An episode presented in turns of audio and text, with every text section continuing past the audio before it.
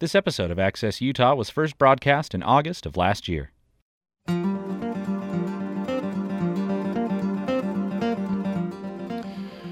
Welcome to Access Utah. I'm Tom Williams. We all have an idea in our heads about what French food is, or Italian, or Japanese, or Mexican, but where did those ideas come from? Who decides what makes a national food canon? Recipient of three James Beard Awards, Anya von Bremzen has written definitive cookbooks on Russian, Spanish, and Latin American cuisines, as well as her internationally acclaimed memoir, Mastering the Art of Soviet Cooking. Now, in her book, National Dish, she sets out to investigate the truth behind the eternal cliche, we are what we eat, traveling to six storied food capitals, going high and low, from world famous chefs and scholars to strangers in bars in search of how cuisine became connected to place and identity. Anya von Bremzen is one of the most accomplished food writers of her generation, winner of three James Beard Awards, and a contributing writer at Afar magazine, author of uh, six acclaimed cookbooks. She's been contributing editor at Travel and Leisure, Food and Wine, has written for Saveur, New Yorker, and uh, Foreign Policy, among other publications. And uh, she's fluent in four languages. When not on the road, uh, divides her time between New York and Istanbul. And Anya von Bremzen, uh, thank you for joining us today. Thanks for having me. Delighted to be here. Uh, so New York, and you write uh, uh, you, from the book uh, your uh, your neighborhood, Jackson Heights in Queens, sounds delightful. Um, Istanbul, you divide your time part of the time in Istanbul. You must love Istanbul too. I love both cities, and they're very different. In Istanbul, I have a view of the Bosphorus, which was one of the most beautiful bodies of water. And here in New York, we are literally the most multicultural neighborhood uh, in the United States, if not the world. Uh, we have a registered of 168 languages spoken here. So linguists and anthropologists come to study this society here. It's it's really fascinating. Uh, you talk a bit about in your introduction about uh, you know growing up at the, the um, of course you wrote a memoir right growing up in the USSR and and the food the food from from everywhere what you know 11 time zones yeah, USSR, uh, where when I grew up there was an empire, which fell apart uh, in 1990. But I'm from Moscow, and um, it's its own multiculturalism. Uh, it's a very imperial kind of multiculturalism where you know Moscow essentially dictated everything uh, to Uzbekistan or to Ukraine, which it now you know has attacked uh, because it wants it as part of its empire still. Uh, but it was a fascinating experience. There was very little food, uh, food lines, shortages, but we dreamed about food all the time. We longed for it. And I wrote about it in my memoir, Mastering the Art of Soviet Cooking, which was published in 2012 and has been translated into 19 languages. Uh, because I guess people uh, people relate to that experience in some way. Then you say when you came to the U.S., um, I want to read this. Uh, I love this. Uh, you say, I still remember my ESL teacher lecturing grandly in a loud nasal Philadelphia accent about how proud we students should feel about being part of a glorious melting pot nation. And then you say you're a little, you're skeptical of the food. Uh, uh, Day-Glo orange Velveeta, gloppy chili.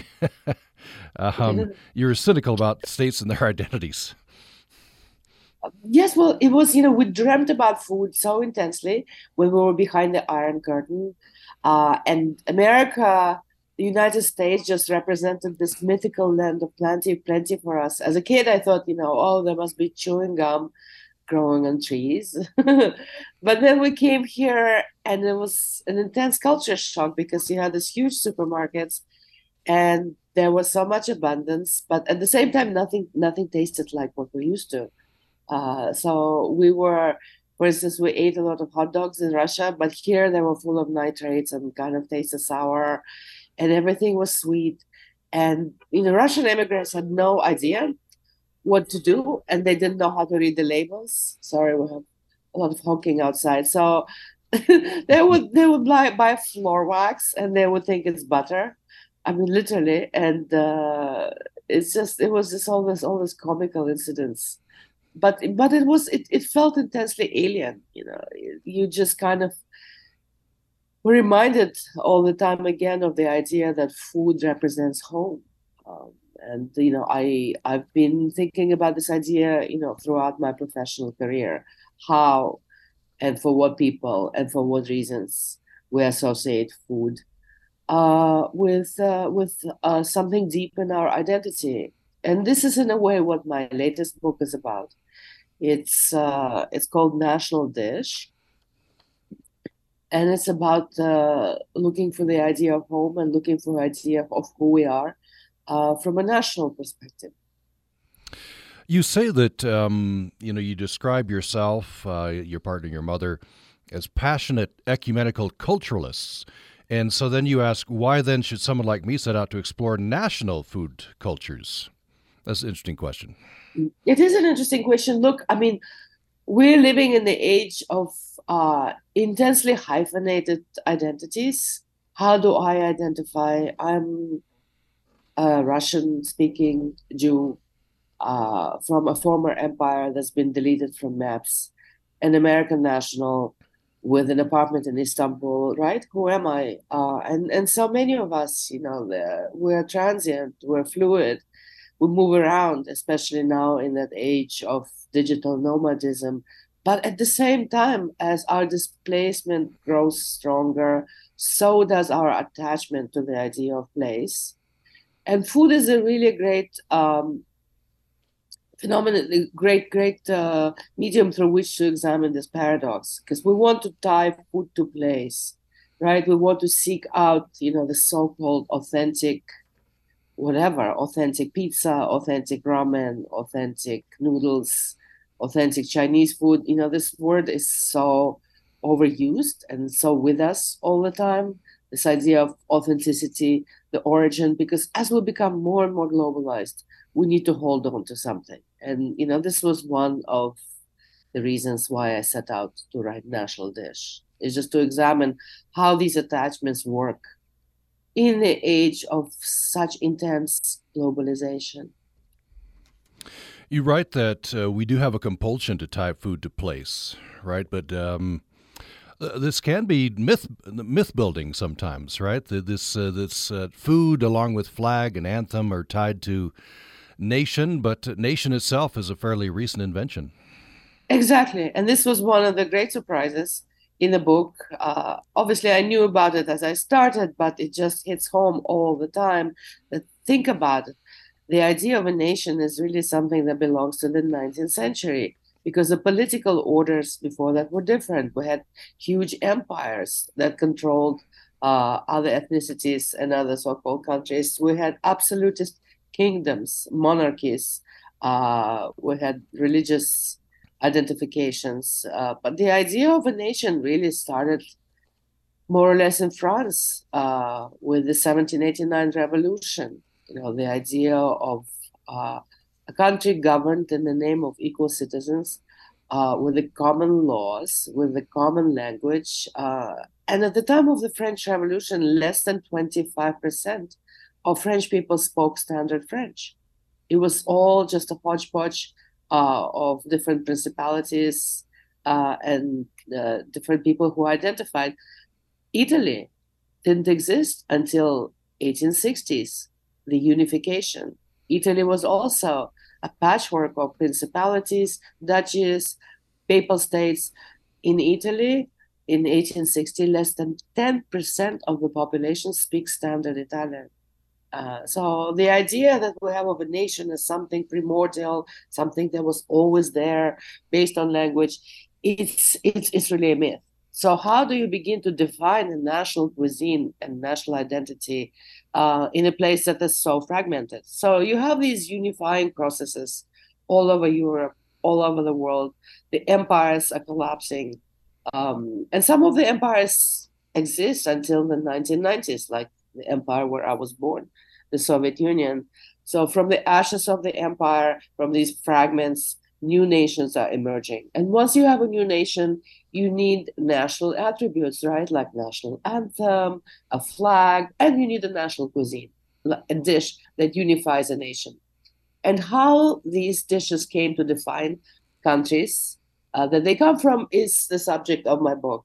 national dish, and it's a fascinating journey. Yeah, it is a fascinating journey. Um, so you start in Paris, um, and, and, you know, I'm not an expert about it, but I could guess. Well, if you're going to talk about national cuisine, you you might start in France, but but maybe talk a little bit about that. Why why start there?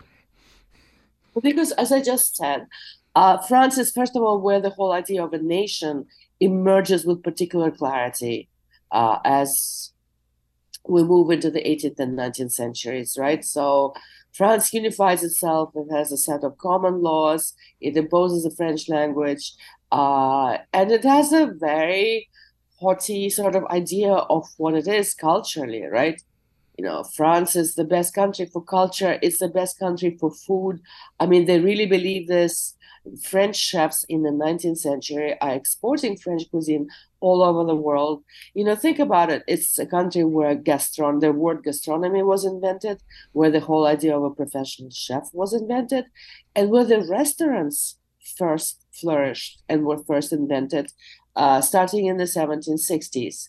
And it's a fascinating story. Restaurant means restaurant in, in, in French means to restore and the institution is named for restorative broths, for bouillons, for like these helpful liquids that you drank to restore your health.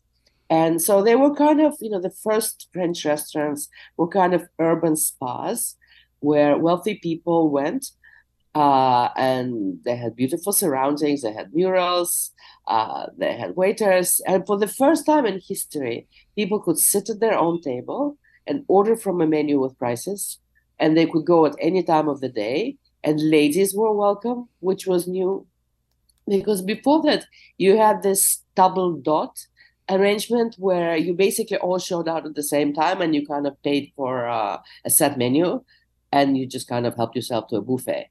Uh, so you couldn't, you didn't really have much choice. So this was absolutely revolutionary, and after the revolution, after the French Revolution, these institutions called restaurants begin to flourish. So by uh, 1820, uh, there are over 2,000 restaurants in Paris, and they're more like what we know today. You know, fancy dishes, fancy sauces, um, beautiful surroundings, beautifully dressed people. But so imagine France is really the cradle of contemporary cuisine.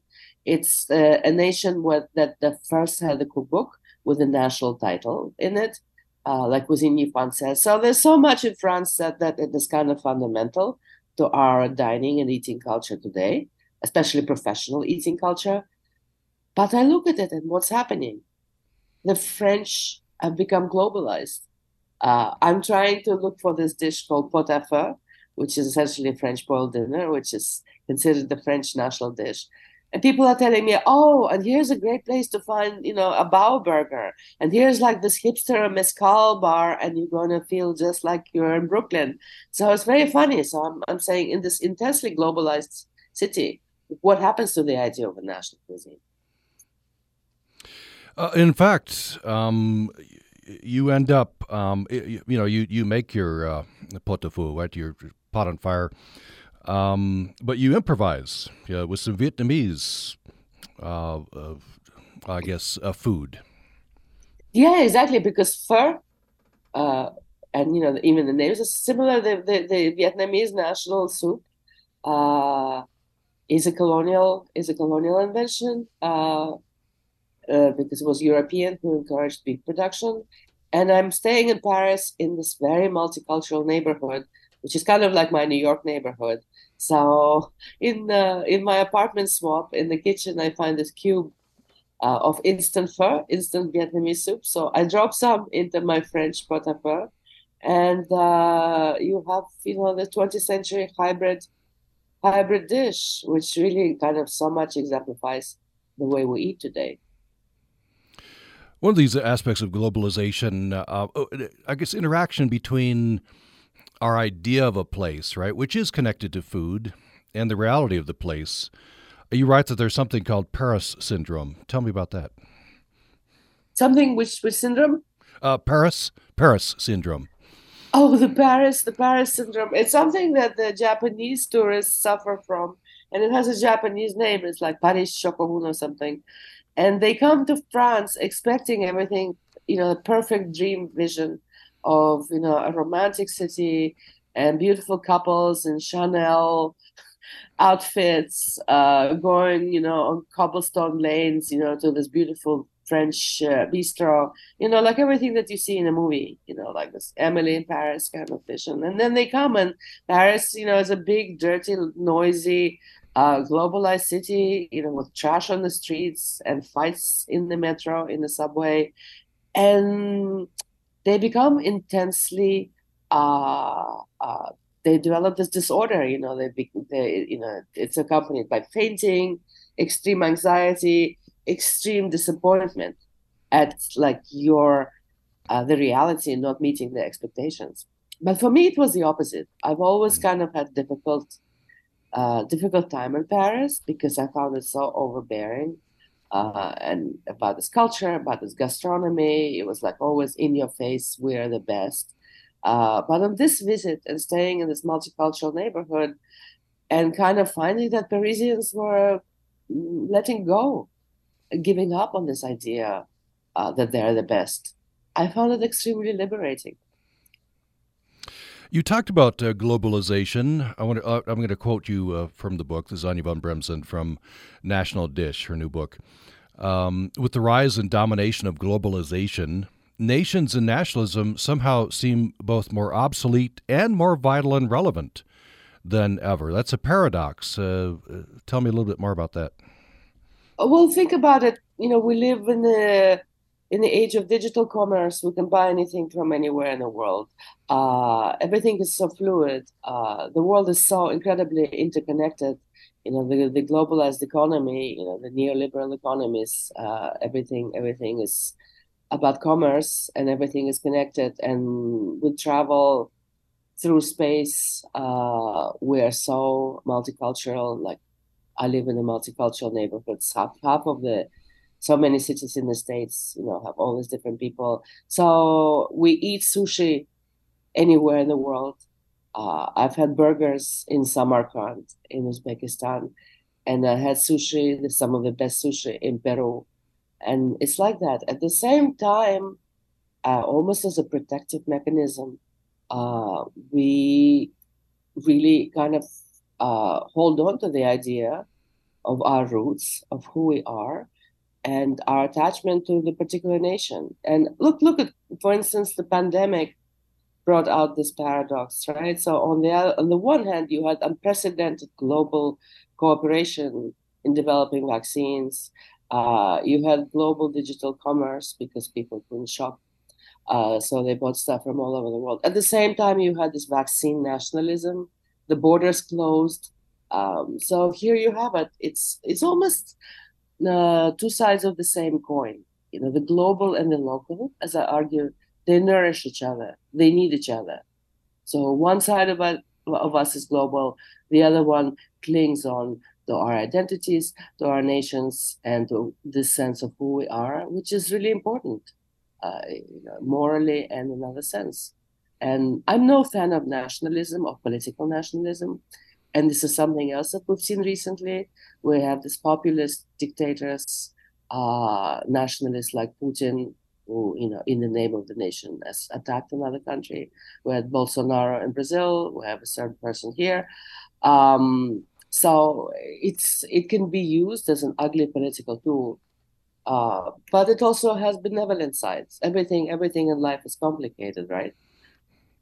Yeah, oh, yes, everything life is complicated. Um, uh, before we go to a break, we'll have a brief break and then come back with more. I want to have you talk a little bit about authenticity. This is you. You write about this that this idea of authentic can, you know, can be bound up in in this idea of cultural ownership, which can be bound up in the national identity. It, it could also be commodified, right? You can you can sell this idea of authenticity.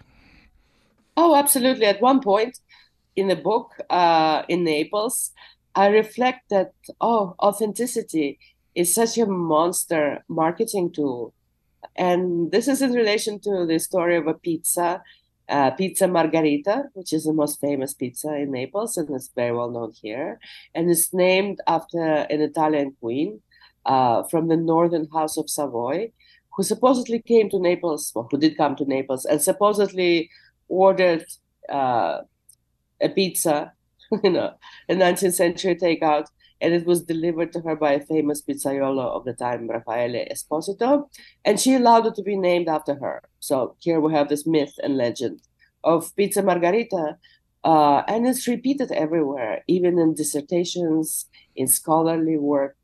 But the problem is that that story is a total myth. It's a total fabrication, and it was made up by a certain pizzeria in Naples in the 1930s. Uh, but people believe it. People believe this queen story. So I reflect, oh my God, authenticity. You know, it's it's all about marketing and branding and saying we're the first, we're the authentic. Um, everything you eat and everything you buy is commodified these days, right? And uh, the idea of authenticity is a very powerful one, uh, right? So we want to go and eat something that is the original, unadulterated. But the thing is, everything everything is fusion right now. Everything is hybrid. Cultures are so interchanging and so interconnected. So what is really authentic?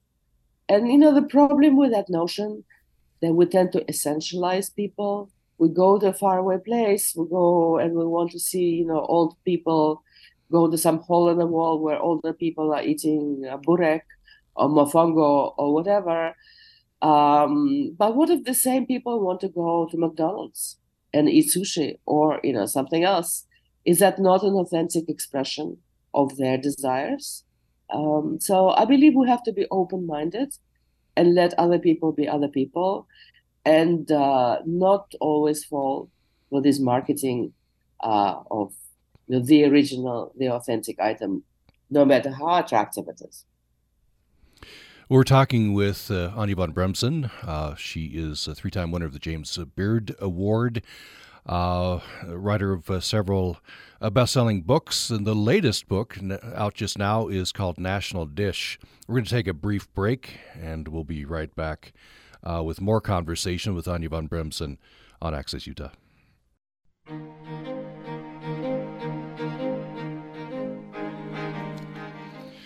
Thanks for listening to Access Utah. I'm Tom Williams. We have with us uh, acclaimed uh, writer uh, Anya von Bremzen, recipient of three James Beard Awards, uh, writer of uh, several uh, best selling books, the acclaimed memoir, Mastering the Art of Soviet Cooking, and other books. Now out with a new book called National Dish, and um, the the idea here was that she was. Uh, uh, going to write about national food cultures told through their symbolic dishes and meals, which she would cook, eat, and investigate in different parts of the world. Uh, interesting book, and we're we're pleased to have her for the hour. Um, so, Anya von Bremzen, you um, you went to various places: uh, Paris, Naples, Tokyo, Seville, Oaxaca, Istanbul. Uh, how did you choose those particular places?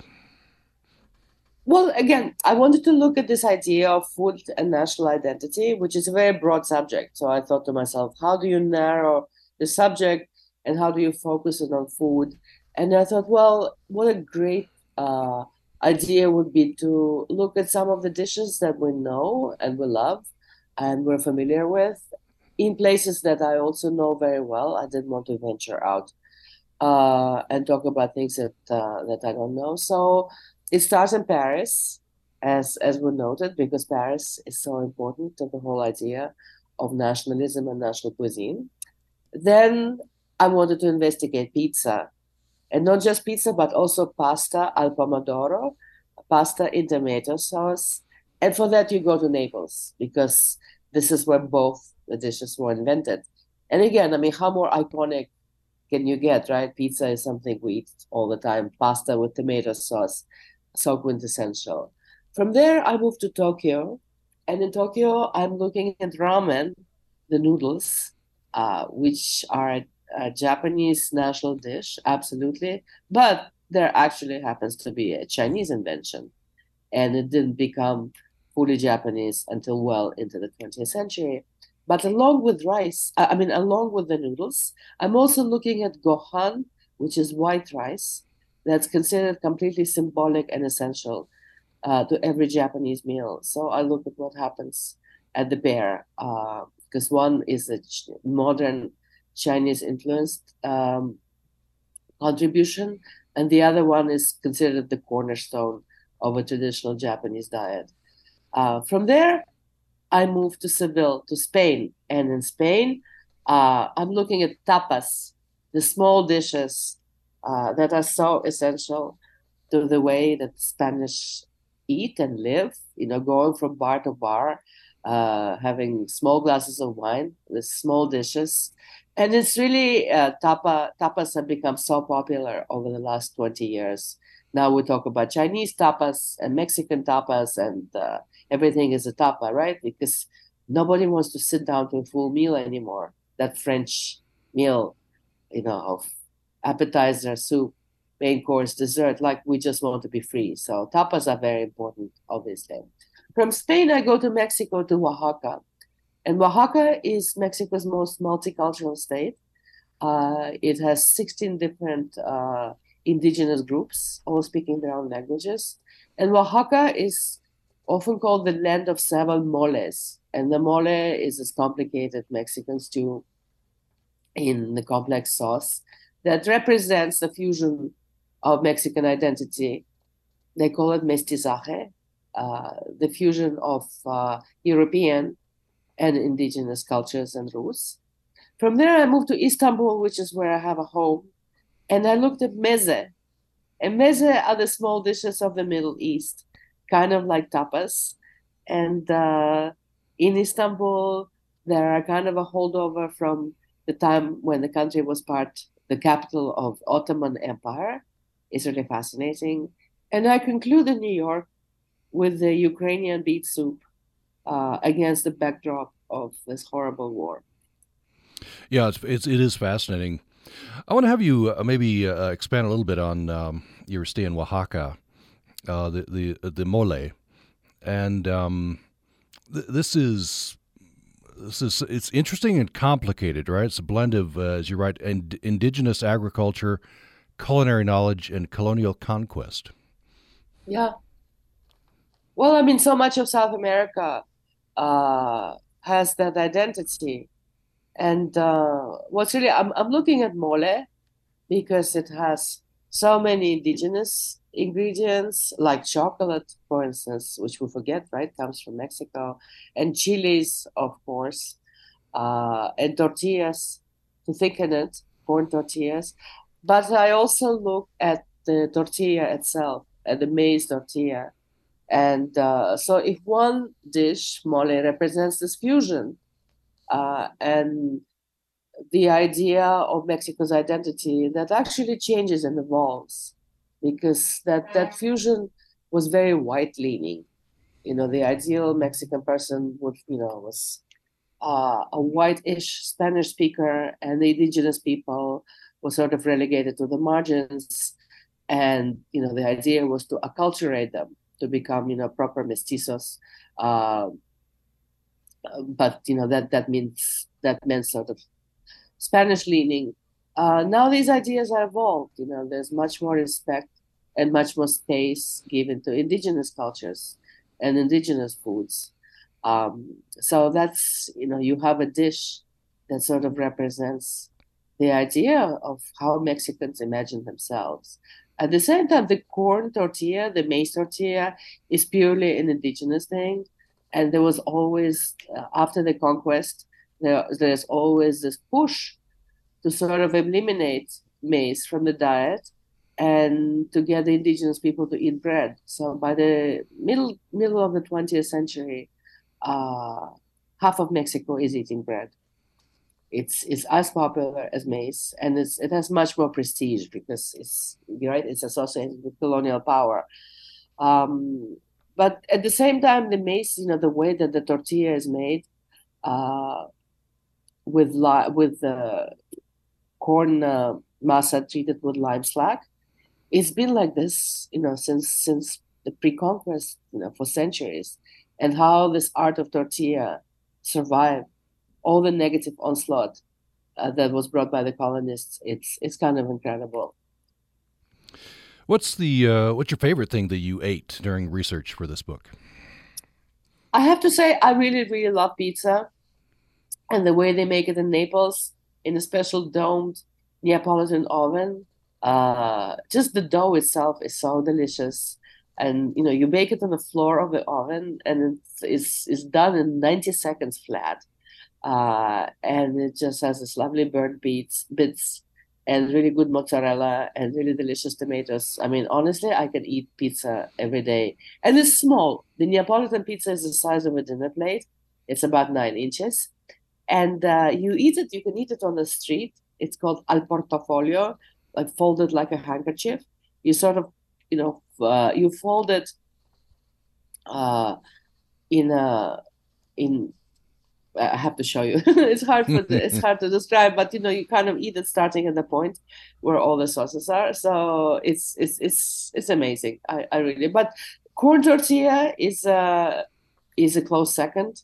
I mean a beautiful tortilla from heirloom corn uh, that's freshly made, handmade. You know with no additives, no, none of the horrible you know instant maseca. Um, it's it's it's something. It's something. It's a thing of beauty. And the way that Mexicans eat it is is something called taquito de sal, like a salt taco. You kind of you sprinkle it with salt. A, a freshly made tortilla, you sprinkle it with salt.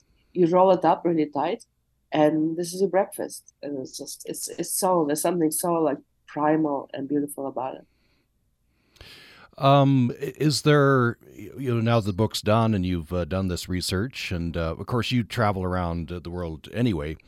Um, does that change what you cook at home? Do you do you add any of these dishes into the regular routine? Well, some of the dishes you can't really cook at home, like hmm. pizza. Mm. Uh, I mean, I tried, but you know, it's never going to be uh, as good as it is at a pizzeria because we just don't have the right ovens. Uh, or ramen, you know, something that usually buy you usually eat it at the restaurant. But I do eat a lot of you know high quality instant ramen, uh, which I really adore. Uh, and I do I do buy my tortillas from a special place here in Jackson Heights um, that that that that are real tortillas. Um, so yeah, uh, absolutely. And meze, you know, the Turkish meze. I mean, I've eaten them uh, before this book, but now I have a special appreciation. And but I'm always experimenting because besides narrative nonfiction, I've written six cookbooks, so I have a pretty large repertoire of dishes in my mind and you know i love i love to cook and entertain and it just made it made me realize how important it is to who we are to our lives to come together as people and to share food uh, and to share our feelings and especially having been deprived of it in the pandemic which uh, which was just so heartbreaking for me uh, i mean we were a pod you know my partner and my mom uh, so we got together and we ate together. But you know, you really miss your friends and your extended family, and you know, I really miss the big meals. That is important as a big part of it. Yeah, I was just thinking. I was I was comparing and contrasting in my mind uh, what I'm imagining your food life is there in Jackson Heights with uh, all those cultures, all of that uh, food, um, you know, available, and uh, seems uh, where I'm here in Utah, you know, a little more monochromatic, a little fewer, uh, fewer access, access to fewer of, of these uh, cultures and foods. But I guess you anywhere you are, you can you can if you look, you can find these. Oh, absolutely! I think I think Utah has uh, has very good Asian food scene, no? Yeah, yeah, definitely, uh, and uh, and and some great foods from Central and South America you know, yeah. we are in, in, in Logan. So I guess that's maybe more personal. I should I should seek it out, right? Let's uh, do a little little work and seek it out. I uh, think it's always an immersion. It's always an immersion into another culture, at least the way I see it. You know, this is why I chose food uh, for national dish to look at these larger issues of uh, identity and nationalism, because just food is just in such an amazing prism through which to look at the world, and uh, every time you you ingest something from another culture, you know, part of you, part of you is trans- transported there. At least that's how I feel. Uh, part of this, of course, is how we, we don't have to travel someplace to have an idea, um, you know, uh, about uh, say Italian Italian cuisine is pizza, right? That's a kind of a stereotype. Uh, uh, more than more than uh, you know, often that's wrong. So, what is that? Um, the, are are those damaging to have those just kind of stereotypes? You know, sitting here in the U.S. I think any stereotype is is is damaging because it's so reductive. It reduces in a culture to a dish or an image, uh, and uh, often the stereotypes are pejorative. You know, of you know the French people eat frogs kind of thing. Uh, so we have to be careful about this. At the same time, um, paradoxically, it's the countries themselves that often promote these stereotypes, right? Uh, I mean, pizza is a huge global industry. Uh, I think it's like twenty billion dollar industry, uh, and uh, Italy really wants to make sure that it owns it. So there's all these protective organizations, like in Naples, you know, it's called the Verace Pizza Napoletana, the true Neapolitan pizza that reminds you that pizza has to be like this and like that, and that kind of topping and baked in a certain way. Um, so it's hard to escape, you know, they're hard to escape those stereotypes as long as we look beyond them and we show cultural sensitivity and curiosity by the world. Um, so this is this is something really important, and this is something that uh, I wanted to show in National Dish, how crucial it is uh, to look at food not just as something we eat. Oh yeah, let's have a slice of pizza, Italian pizza, or pad thai from Thailand, but to to see what's behind these dishes and behind these stereotypes. Let's take another brief break. Uh, when we come back, uh, we'll be talking more with Anya von Bremzen about her new book, National Dish. And I want to talk uh, in the last segment uh, uh, about the last chapter about borscht. Um, and uh, so timely, so timely um, with Russia's invasion of Ukraine. More following this break.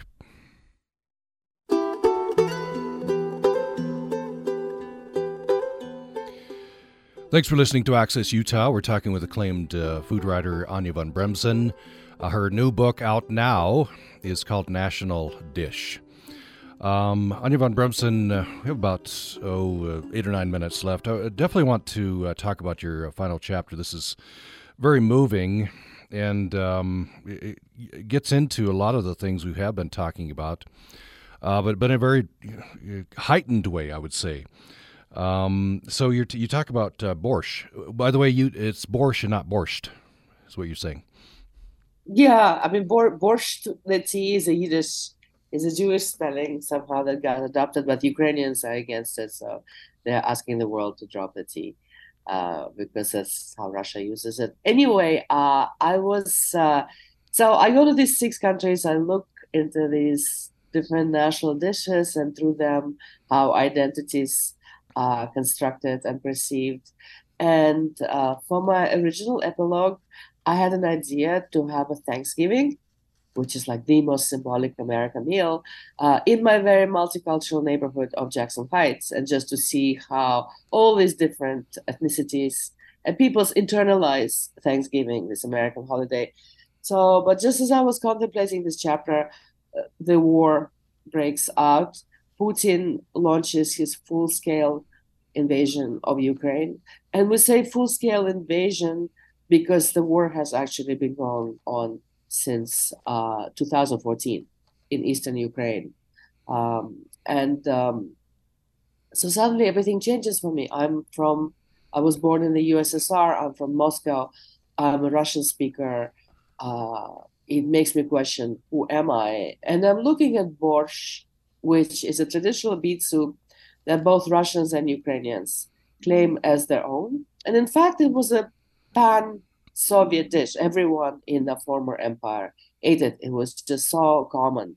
Um, it's just like you know macaroni and cheese or something, right? You know, you haven't you didn't think about it as having a nationality or ethnicity. It was just a common Soviet dish. But uh, even before this full-scale invasion, Russia and Ukraine are arguing about who it belongs to because Russia is goading Ukraine and teasing and saying, "Oh well, you know, borscht is such a such a Russian national dish," and you know, the Minister of Culture is tweeting it, and the Ukrainians get extremely upset, and you know, they counter argue that is in fact historically a Ukrainian dish, which is correct, and you know, on the eve of uh, of as the invasion be- begins, I have a full, you know, big pot of borscht made by my mom, who is from Odessa, uh, a city in Ukraine, but who grew up and lived all her life in Moscow, a Russian city. So I have my mom's borscht in my fridge, and I'm suddenly thinking, whose dish is it?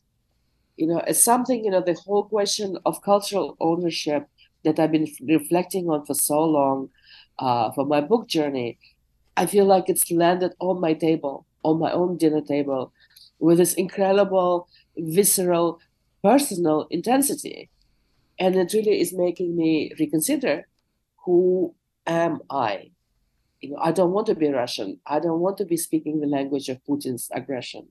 I feel embarrassed for having collected works of Tolstoy and Chekhov on my uh, shelf. You know, so I'm thinking, am I guilty of some kind of uh, imperialism?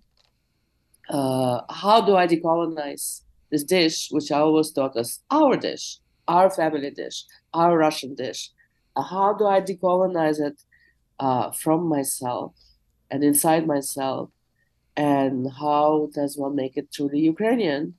Um, and in the meantime, there's a whole kind of borscht solidarity movement happening on the internet. You know, there's there's various activists, uh, especially there's women in London, Olia Hercules and Alisa Timoshkina.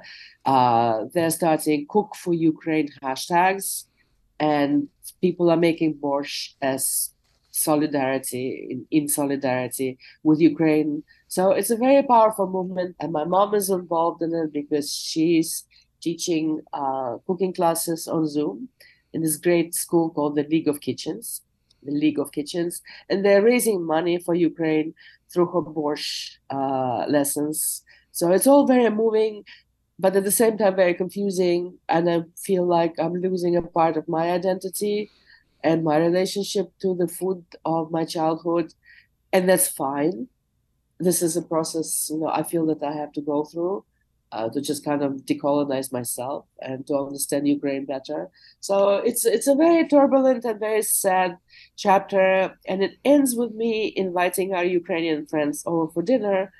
Uh, because when the war started, many of our Ukrainian friends stopped speaking to Russians uh, and uh, you know posting very angry things on social media about Russians, and uh, somehow I feel like I'm Russian, and somehow I'm guilty. So I'm inviting these friends, and we're having borscht together, and we're talking about the war, and we're talking about our changed identities and how we'll never be the same again. Um, and I wonder if Russians and Ukrainians will eat ever eat borscht together again. And of course, Ukrainians think like, no way, not not for generations. So this whole idea that food brings us together is very benign and it's it's an inviting thought, but it's not it's not always the case. Food can always also divide us.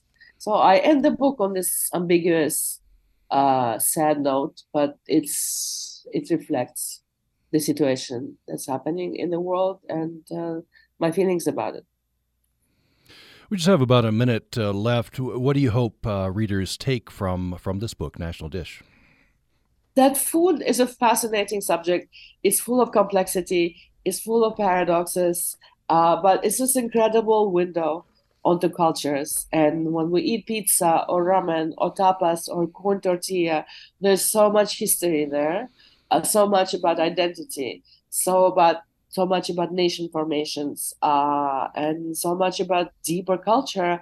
And I hope people uh, pause to reflect on all these issues when they eat the dishes that they think that are familiar to them. And that was the idea behind National Dish.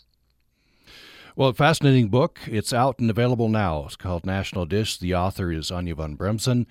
Uh, an accomplished food writer, three time winner of the James Beard Award, uh, best selling books, um, including the memoir Mastering the Art of Soviet Cooking. Latest book is National Dish. Anya von Bremzen, thank you so much. Appreciate it. Thanks for having me. Thank you. And thanks everyone for listening. We'll go out as we do on Tuesdays with Utah StoryCorps.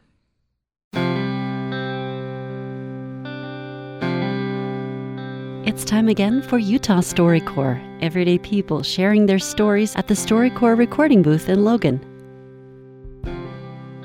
I am Iria Lisa Higginbotham, mother of Thomas. Well, Mom, we're living in a world that's really full of conflict. And you were born into conflict in Finland kind of soon after the, the Winter War. I uh, remember air raids.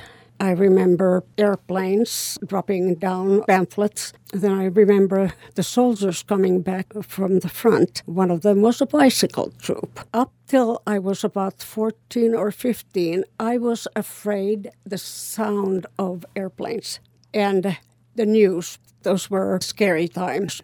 How did the conflict affect your direct family? My uncle was missing in action. My parents lived in Karelia, southeastern Finland, and uh, they had to leave their home very quickly when the Russians were coming in. Father, he was uh, working for the railroads. He ran from the trains and told my mother, You have 20 minutes. I think this train is going to get through. So she grabbed some things for the baby and uh, for a couple of weeks. My dad didn't know where mother had ended up, and mother didn't know where dad was. But uh, they ended up in a little town of Joensuu. And we lived in a small one bedroom apartment. There were six of us children, and uh, three children could sleep on beds. If you were there early, you got the bed. If not, you slept on the floor. But um, I didn't ever think that uh, I was uh, missing anything. You know, it was just that was life. We were okay. You couldn't fight because there was no space, and and uh, we didn't fight over things. We had no toys. We were close, and uh, and still are. So 1963, I was accepted to University of Utah, and so I left. I told my parents I don't know if I'm going to come back, and it was hard for me. I came to Salt Lake City and met my husband. I had seen him in Finland, but if somebody had told me that I was going to marry him, I says, "Oh, you must be crazy." Anyway, it was a good thing. He was uh, very honest and great integrity and very smart. That was one of the things that endeared me to him.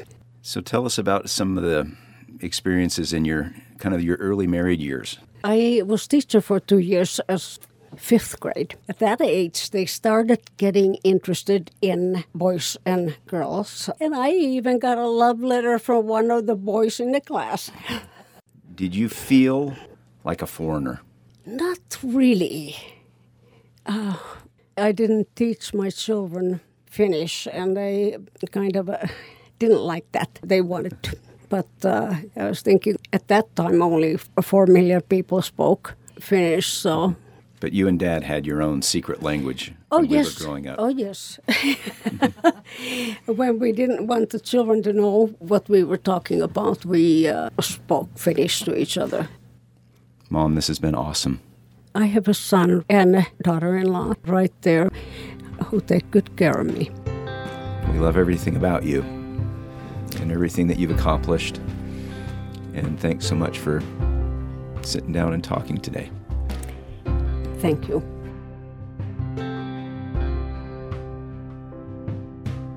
And this is Utah StoryCorps. Tune in next week for more Logan stories, same time, same place.